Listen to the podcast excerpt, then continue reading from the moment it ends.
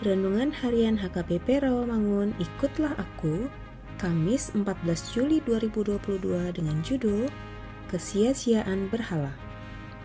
Bacaan kita pagi ini tertulis dalam 2 Timotius 4 ayat 1-5 dan bacaan kita malam ini tertulis dalam 1 Samuel 24 ayat 1-12.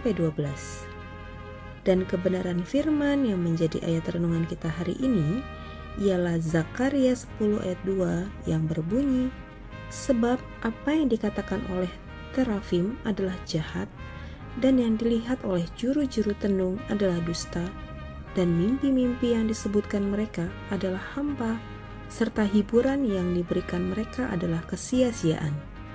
Oleh sebab itu, bangsa itu berkeliaran seperti kawanan domba dan menderita sengsara sebab tidak ada gembala. Demikian firman Tuhan. Sahabat, ikutlah aku yang dikasihi Tuhan Yesus. Allah menghukum Israel karena menyembah dewa Terafim dan petenung-petenungnya. Hujan tidak diturunkan dan akibatnya adalah kekeringan.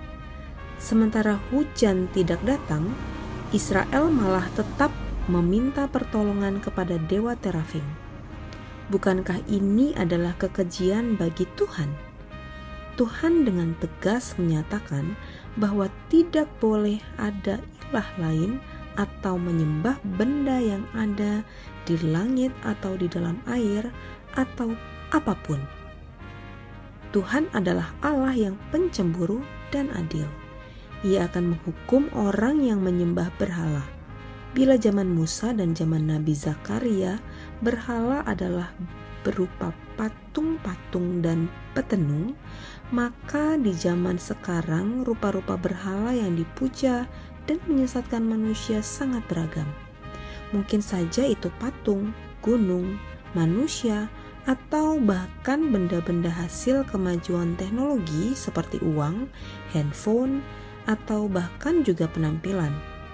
Banyak orang yang menggantungkan kebahagiaan, kesuksesan, bahkan kehidupannya kepada benda-benda itu. Mereka yang melakukannya bukan hanya orang dewasa, melainkan juga anak-anak.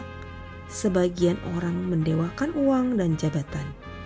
Sebagian orang mendewakan penampilan mereka, bahkan untuk menambah uang dan harta, atau menambah penampilan mereka, sebagian orang meminta pertolongan dukun.